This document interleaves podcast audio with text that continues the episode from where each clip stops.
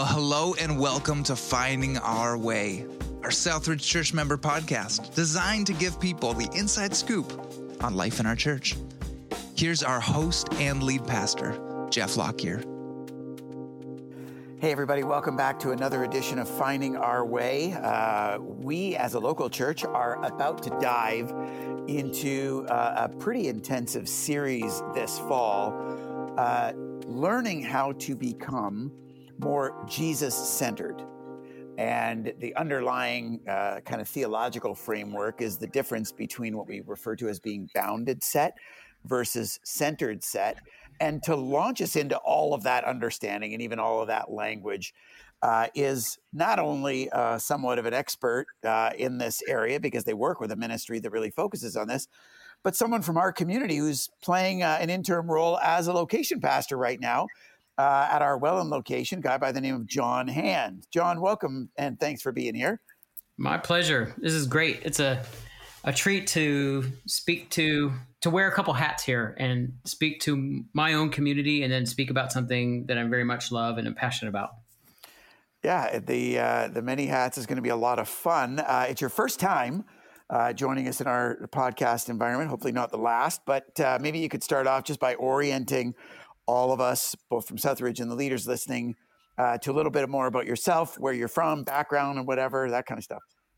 Yeah. So we, um, I've been married to Amy, and Amy also works at Southridge. She's uh, works at the Welland location, and she works in the Harvest Kitchen Ministry and Collective Kitchen, which is is great to like partner up with her in some ways. Uh, we've been married for 23 years. We are from the States. We moved here to Welland seven years ago and moved here after church planting for about nine years in Pennsylvania, where we raised our family. And um, I moved here for work, working with a, a local denomination and doing leadership development with that denomination.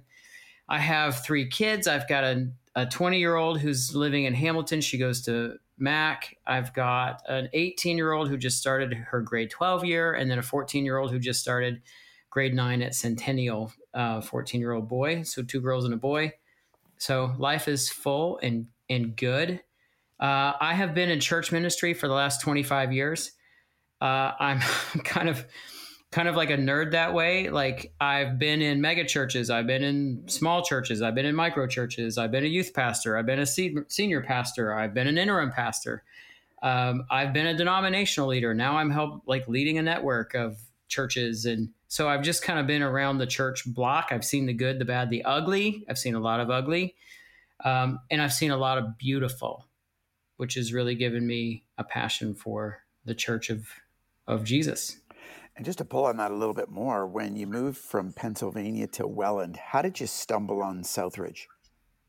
Uh, so we were we were in town a couple years. Uh, we were kind of kicking around uh, some different churches, trying to find a, a good landing for our family.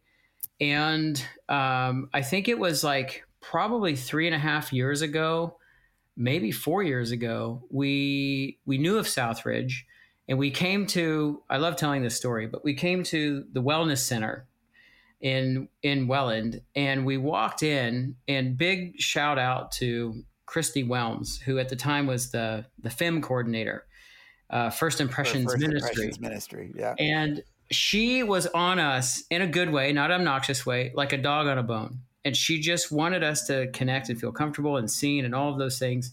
And she was really the bridge that helped us get connected and when we walked in to that space, you know, we were still, our hearts were still in Pennsylvania and they were still with our church that we left. We started that baby. And it felt like family and it felt like a baby, our baby. And when we walked into the wellness center, the set up and tear down church, we were like, we're at Engage. Like we feel like we're at the church that we left. It felt like home. And then within a couple weeks, we were in a life group. We were sitting in someone's house. We were getting connected. And uh, I w- it was a little complicated because I was still traveling on Sundays. I was not able to be around much. I was kind of doing work in the, the GTA area, and my family was getting connected at Southridge, and I would kind of hop in and out. Um, so that's how we stumbled into to Southridge at the Wellness Center, and uh, we've really appreciated this community very much. Good. I'm going to make sure Christy Wilms gets those commissions. That's, uh, that's, that's she's not on the payroll anymore. So no, that's, know, that's, that's, a big shout out to KDW. Way to go. Yeah. Um, Jon, you mentioned your your ministry background. You got extended uh, extended ministry history.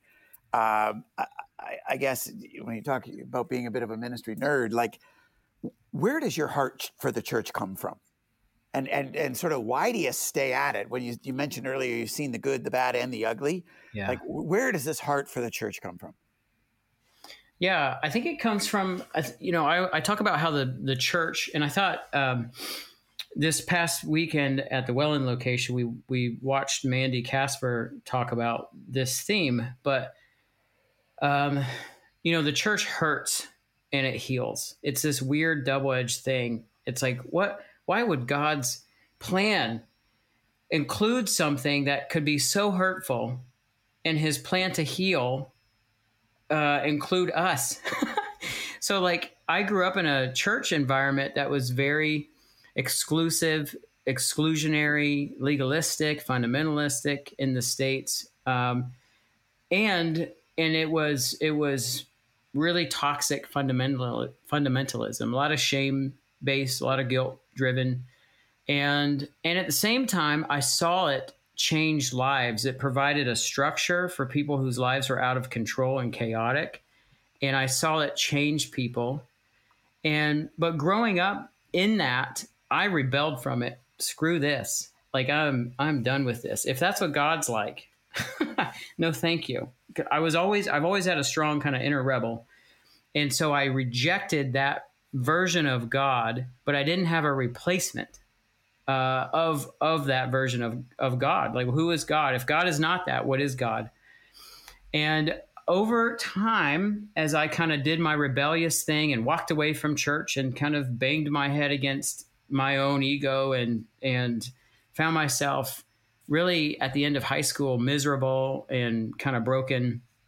Um, I stumbled onto a version of God and Jesus that looked way better than the than the God I grew up with. And through some mentors and through some people who walked with me, they really reintroduced me to Jesus for the first time. And I fell in love. Like that's G- if that's Jesus, if that's what God is like, I'll take it. I need it. And that gave me uh, kind of a renewed energy for the church because I saw the healing power of Jesus in community after kind of being amongst people who were grace soaked, just just soaked in the love and the mercy of Jesus, and they healed me.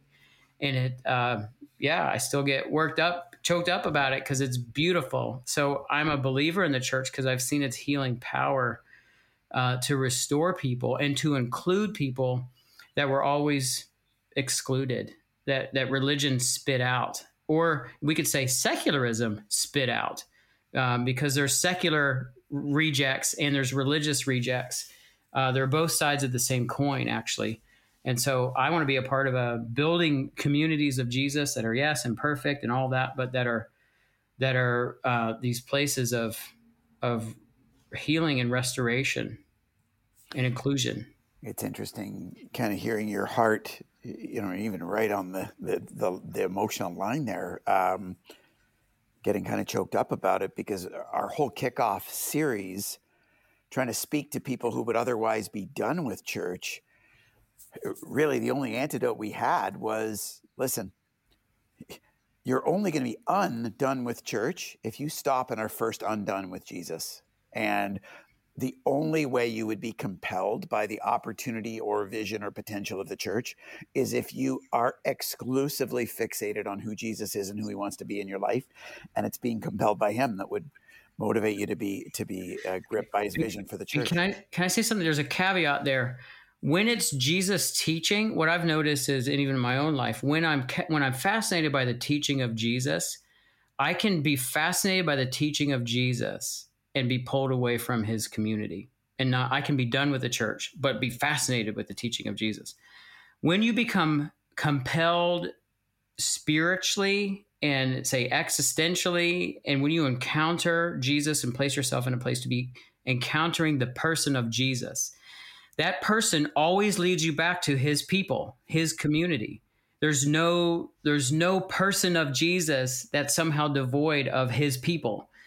Uh, but his teachings, if you fascinate and fixate on those, it'll take you away. It can take you away from his people. It's fascinating. That's a great observation, and I hope the leaders listening are scribbling that down. That could be next week's sermon. there you go. Uh, Jon, let's talk about your day job, not your side hustle as the location pastor, um, because you've been working now for a number of years uh, in a ministry that's kind of an extension of the local church called Jesus Collective. Um, we had Matt Miles uh, share with us about six months ago, so maybe you could remind us, you know, what is Jesus Collective and what's kind of the history behind it? How did it come to be? Yeah, um, so Jesus Collective started uh, the idea of Jesus Collective started probably about 13 or 14 years ago. Um, back then, to rewind in a very different world than we're in now, um, a church in the greater Toronto area called the Meeting House had a teaching pastor named Bruxy Cavey who became friends with another like speaker, author, pastor, teacher in Minnesota named Greg Boyd, and um, our the the churches, the two churches, the Meeting House and then Greg's church, Woodland Hills Church, started kind of form a friendship, and they would pastor swap and and um, the staff would engage, and it, it was really a, a, unique synergy because they were both kind of um, say amplifying a a way of understanding the the the teaching and the way and the life of Jesus that many people found compelling, and they would call it Jesus centered. This kind of Jesus centered approach that is saying, uh, let's let's make sure that Jesus is at the center and not the Bible is at the center. Uh, we we need the Bible, we believe in the Bible, but like let's let's put Jesus at the center. Um, sometimes when we put the Bible at the center, we can lose the plot. Or uh, for our more progressive friends, you know, uh, sometimes justice can take the place of the center, and uh, if it becomes the center, we can lose the plot. And and so if we put Jesus at the center, we get we get justice. If we put Jesus at the center, we get you know submission to the good wisdom and of the scriptures. It's all there, but uh, we can have those and miss Jesus in the process. And and then there's kind of implications that these two preachers would would weekly, um, you know, kind of help people connect dots to. And so it, it began to help people kind of reimagine, in some ways, a more simpler faith around Jesus. Um, and that has deep implications all over the place for the church, for the individual Christian. And over the years, people started saying, how can we connect to others who are tracking with these conversations and who are thinking these thoughts and and wanting to like get back to this kind of renewal around Jesus. And the answer was really pitiful. It was like, I don't know, Facebook group or something that just wouldn't work. And so a couple years ago, uh, about four or five years ago now, uh, the Meeting House Church kind of believed that the Holy Spirit was calling them to kind of put their hand up and answer answer the call to invest some money and start this network, what became is now today Jesus Collective, as a way to kind of coalesce people and churches and individuals, mostly leaders and church leaders, lay leaders even, who uh, are wanting to kind of put Jesus at the center and have a, a, singular focus that kind of renews them individually and spiritually is also renewing their churches around the person of Jesus. So that's kind of how it came about through Bruxy and Greg's synergy because they had um, radio ministries, which not radio, but they had YouTube ministries and parishioners who were connecting with them, but had no place to find other people. And Jesus Collective is is in part the answer to how do I connect to this? You can connect to Jesus Collective. We're trying to unite, amplify, and equip a Jesus centered movement. Is the we're not the movement. There's a movement that's taking place that's bigger than us, but we're trying to unite it and equip it and amplify that it's there. And and what's the reach right now? How many churches, people, whatever would kind of identify as being part of this collective? Yeah, so directly a part of it, we have a we have like a, a an inner circle Um, that's kind of the the people who are the most invested in this this idea and in the relationships around this idea. So we say we're a relational network of like-minded but not uniform churches and leaders. And so uh, right now we have around I don't know a hundred different individuals who are investing their time and investing financially to be a part of the partnership of Jesus Collective. And then we have about 27 churches and organizations who are affiliating with us and saying we want organizationally to participate, we want to contribute, and we want to receive um, the effects of this conversation on our leaders, on our discipleship, and um, and then beyond that. So that's kind of those who are the most skin in the game. Beyond that, we call it the network. So that's the partnership. The network is churches that are tracking with this conversation. So they might be reading blogs, or they might be contributing to blogs, or they might be um, joining different kind of pop-up groups or equipping opportunities that we feature. And we have around uh, on our mailing list of people who've given us their mailing list, their their email. We have around 2,500 people who've said we want to hear from you. We have around 3,000 or I don't know, three to 4,000 people on social media that are tracking with our social media channels. So we don't really know how broad that is, but we have a little bit of counter. Um, we do a podcast. We've we've had probably 30,000 podcast downloads. So um, it's not it's not taking over the world, but it but it matters and it's significant, and we find that it's growing. People keep finding us, and we keep finding them and they're like, "Where have you been? You're you're saying the same thing that we've been saying in our church for ten years, trying to scratch at. How do we be more Jesus centered?" Um, and we're finding each other, and it's exciting. And in your description earlier of, of the contrast between what Jesus centeredness isn't versus it is, why are you seeing Jesus centeredness resonate so strongly, at least with this kind of subculture of people? Yeah, I think um, I think people have been in in traditions that have uh, that are that are beautiful traditions, and on their best day, they exemplify an aspect of God that we need to like that we need to make sure we don't leave out. On a bad day, though, um, maybe some traditions lose the plot. And so here's what I mean it's a little bit of a circuitous answer to that question. So when you say Jesus centered, right, we are Trinitarian. We believe in God the Father, Son, and Holy Spirit. Okay. Um, but if you grew up in a tradition like I did that featured primarily God the Father, and he got more airtime than the rest of them, and because the Holy Spirit's a crazy uncle or aunt, and we she's unpredictable, and we don't know what to do with her. And Jesus is the one who died for us to forgive us of our sins. But God, God is how we, God is who we relate to, who we serve, who we submit to. But God is almighty and all powerful. And so over time, the tradition I grew up in, at least, lost the plot, and they got fascinated with power and control. And and so uh, power and control with God the Father primarily sitting in the seat of honor um, displaced the other two members of the Trinity. So when when people who come from that tradition find us, they say, "I I want to know God, but God looks like Jesus. God does not look like all power who goes around squashing his enemies. Jesus died for his enemies.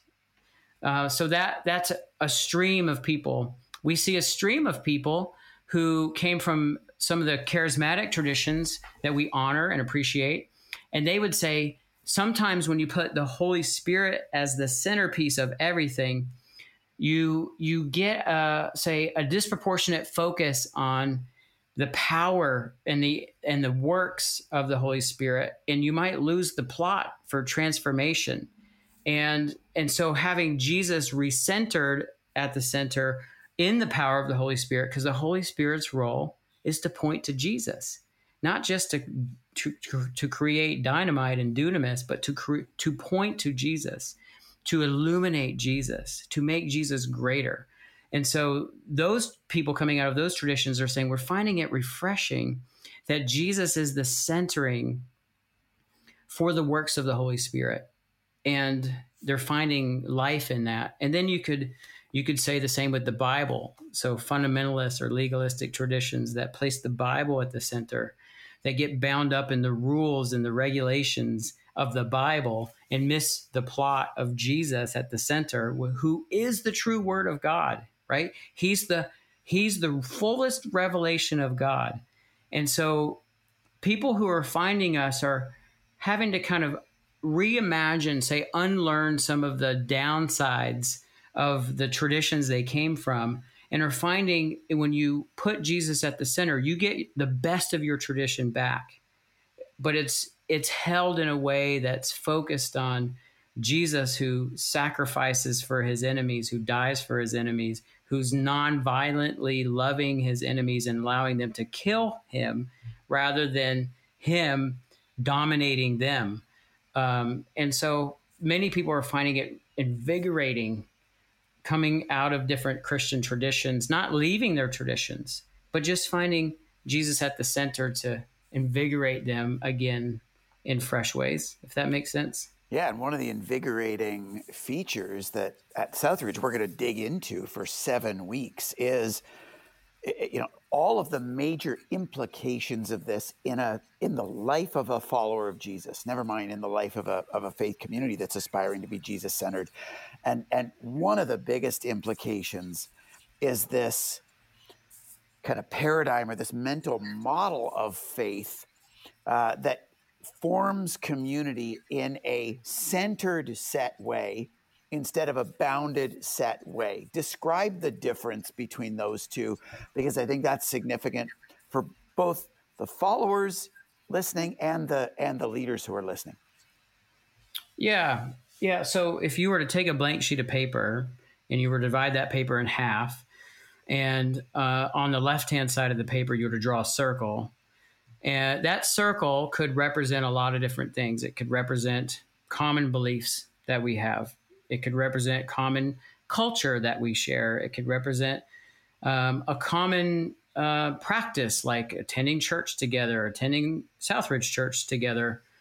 Um, what happens over time when we draw a, so those lines that define us and hold us together we feel a strong sense of belonging together inside that line the, that line at the same time while it's drawing us together in a sense of belonging because of our conformity because of what we have in common and our shared our shared commitments and our shared beliefs those things are they're great but at the same time, they often can create this kind of in and out mentality. We're in here, we have these beliefs. You're out there. You're not one of us because you don't believe like we do, or you don't see the world like we do.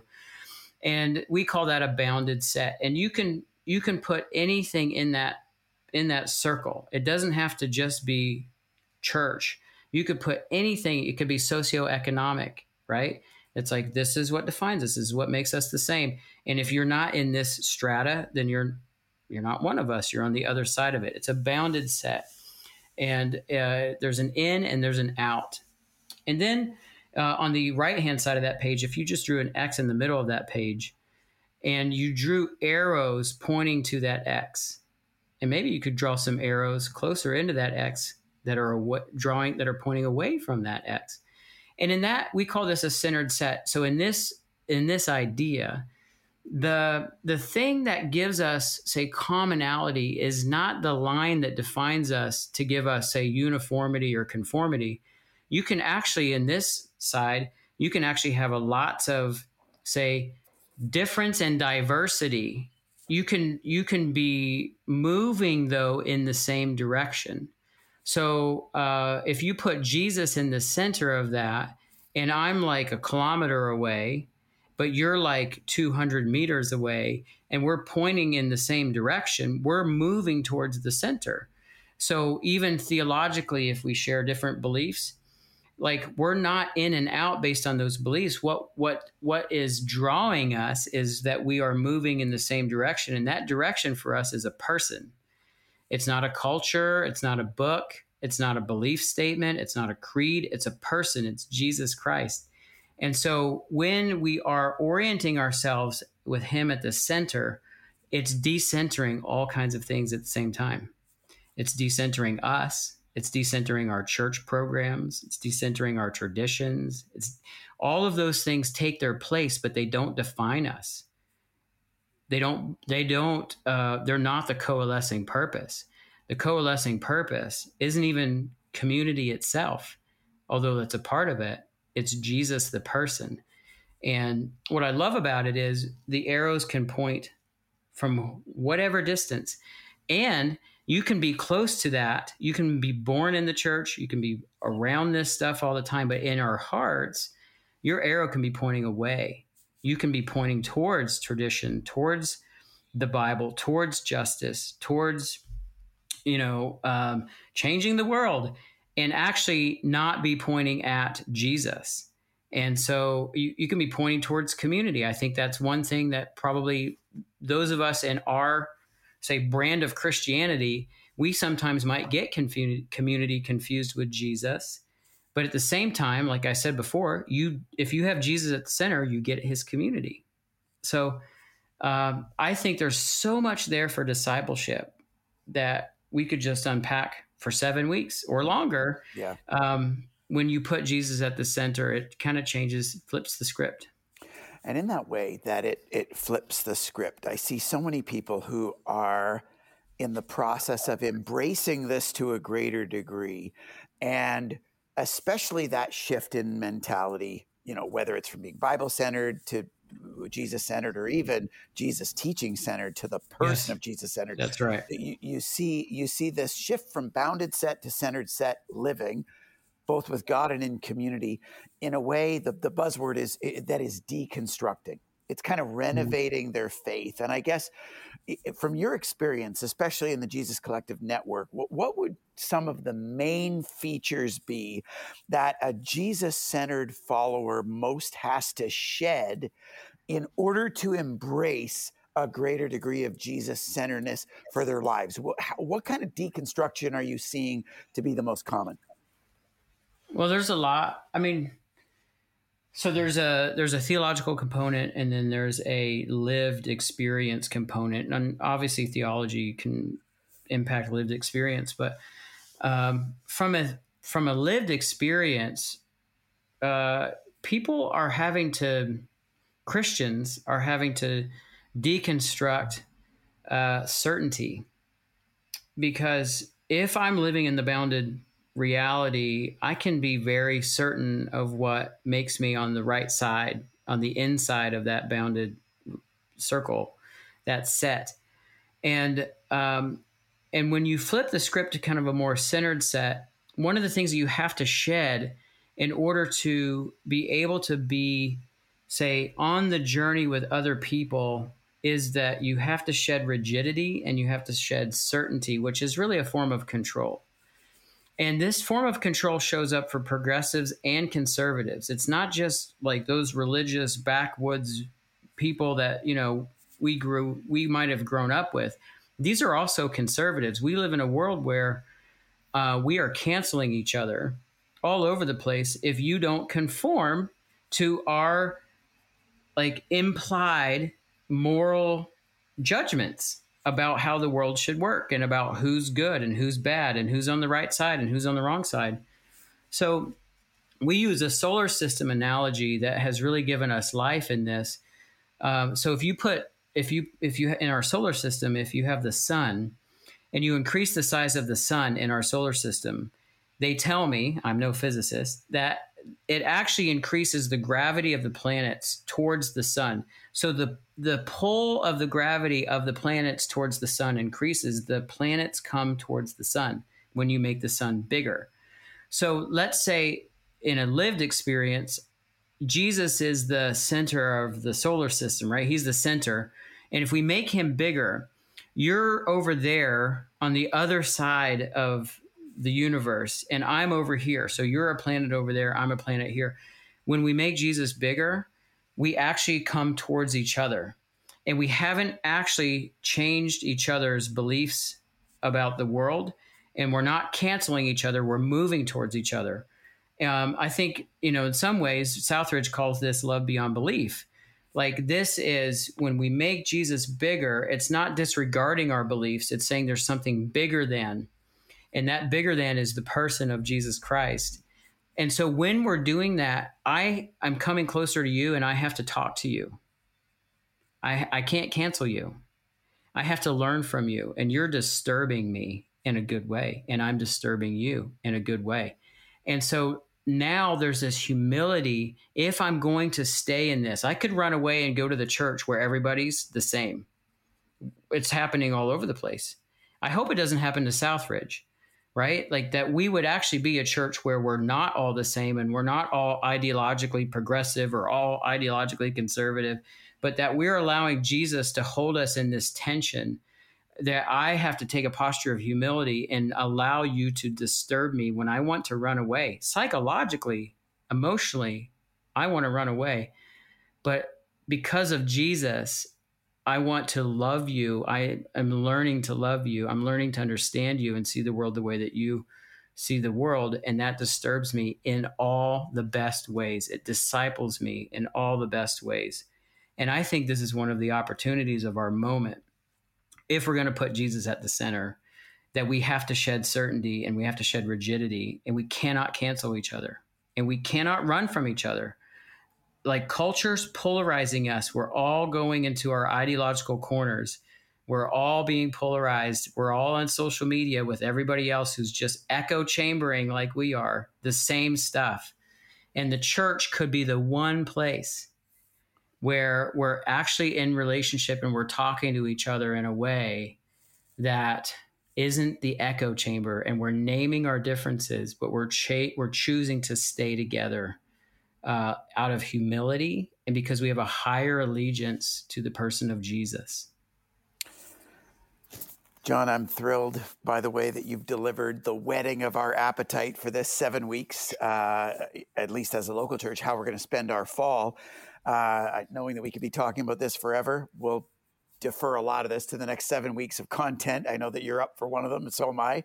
Um, as we wrap up, though, eh, both for Southridge members, uh, and to other leaders listening, any final just encouragements or challenges when it comes to both living as followers, but also leading uh, with a greater degree of Jesus centeredness around the person, not just the teaching, the person of Jesus.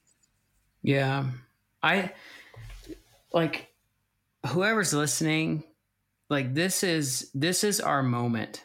I I have you know, it's popular to kind of pile on the church right now.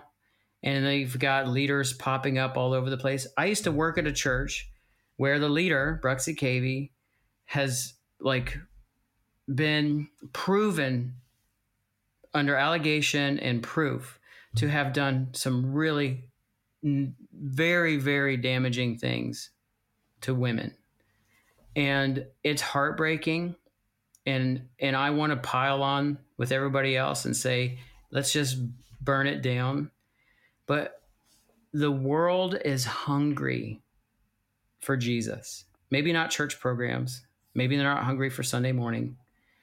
Uh, uh, but they are hung. I believe they're hungry for Jesus, whether they know it or not. And I think, uh, you know, in the Canadian context, there was once a time when healthcare just it was not a given that everybody should have health care. And there were some Christians who came along, Tommy Douglas being one of them. I'm not trying to get political, I'm giving this as an example. He came along and, inspired by Jesus, said, I actually think, inspired by Jesus, we can bring something to the civic order that is missing, that is in deficit, that is not there because, uh, you know, for whatever reason. But inspired by Jesus, the church started to kind of rally and they were like, we need to do this. And I think that there's a moment here in the Canadian context where we're losing the ability to talk to each other. We're losing the ability to disagree. And I think if we, the church, decide to double down on putting Jesus at the center and we learn to stick together when we want to divide and we learn to talk to each other and we learn how to make peace and shalom in a world that's fragmenting us and polarizing us, I think we have something to give to the Canadian context. We have a gift to give, which is to help Canada be more Canadian, right? Be more of what it says. We want to be tolerant, we want to be diverse, we want to be, but we don't know how to do that actually in this country. We don't know how to do it. And so Jesus gives us an imagination and skills for how to do this. And if we can do it as a church, we can bring it to our communities. Do you think that's relevant? I think that's incredibly relevant. I think it's relevant to the future of our nation, actually. These are the kinds of things when we allow Jesus to inspire us. There could be 12 other things that are deficits in our culture right now that if we look at Jesus and we look at them through the lens of Jesus, he could inspire us as the church to bring something about in the world that's missing, that's needed, that's relevant. And it's way more relevant than a Sunday morning, although that's good. And so I think let's let's let's have these conversations so that we can find those things in our local context where Jesus at the center makes all the difference. So have hope. Jesus is not done with his church. Uh, let's just put him at the center and see what he does with us. Fantastic. Jon, thanks so much for being here. And uh, if you're listening, uh, JesusCollective.com is where you can find their work and uh, ways to connect there. Uh, and I would encourage all of you to track with our series for the next seven weeks. I hope you've been inspired by Jon as a bit of a as a bit of a precursor to what we're going to get into. Uh, excited that you joined us today, and uh, hope that you'll continue tracking with us as we keep finding our way together. Take care, everybody.